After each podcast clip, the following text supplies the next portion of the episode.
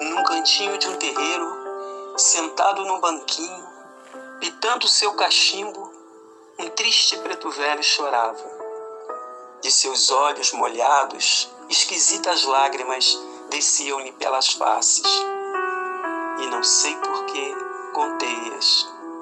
Foram sete. Na incontida vontade de saber, aproximei-me e o interroguei. Fala, meu preto velho, diz ao teu filho por que externas assim uma tão visível dor?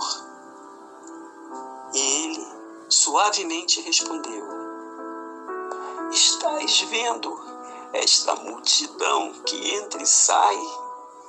As lágrimas contadas estão distribuídas a cada uma delas. A primeira eu dei a estes indiferentes que aqui vêm em busca de distração para saírem ironizando aquilo que suas mentes ofuscadas não podem conceber. A segunda, a esses eternos duvidosos que acreditam desacreditando na expectativa de um milagre que seus próprios merecimentos negam.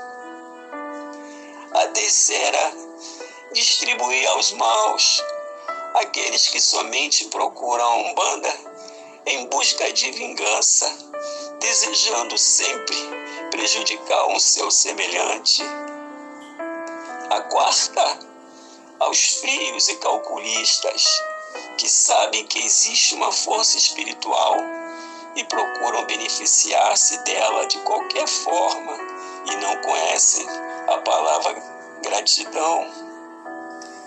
A quinta, chega suave, tem o riso e o elogio da flor dos lábios, mas se olharem bem o seu semblante, verão escrito: Creio na Umbanda, nos teus caboclos e no teu zambi, mas somente se vencer o meu caso, ou me curarem disso ou daquilo.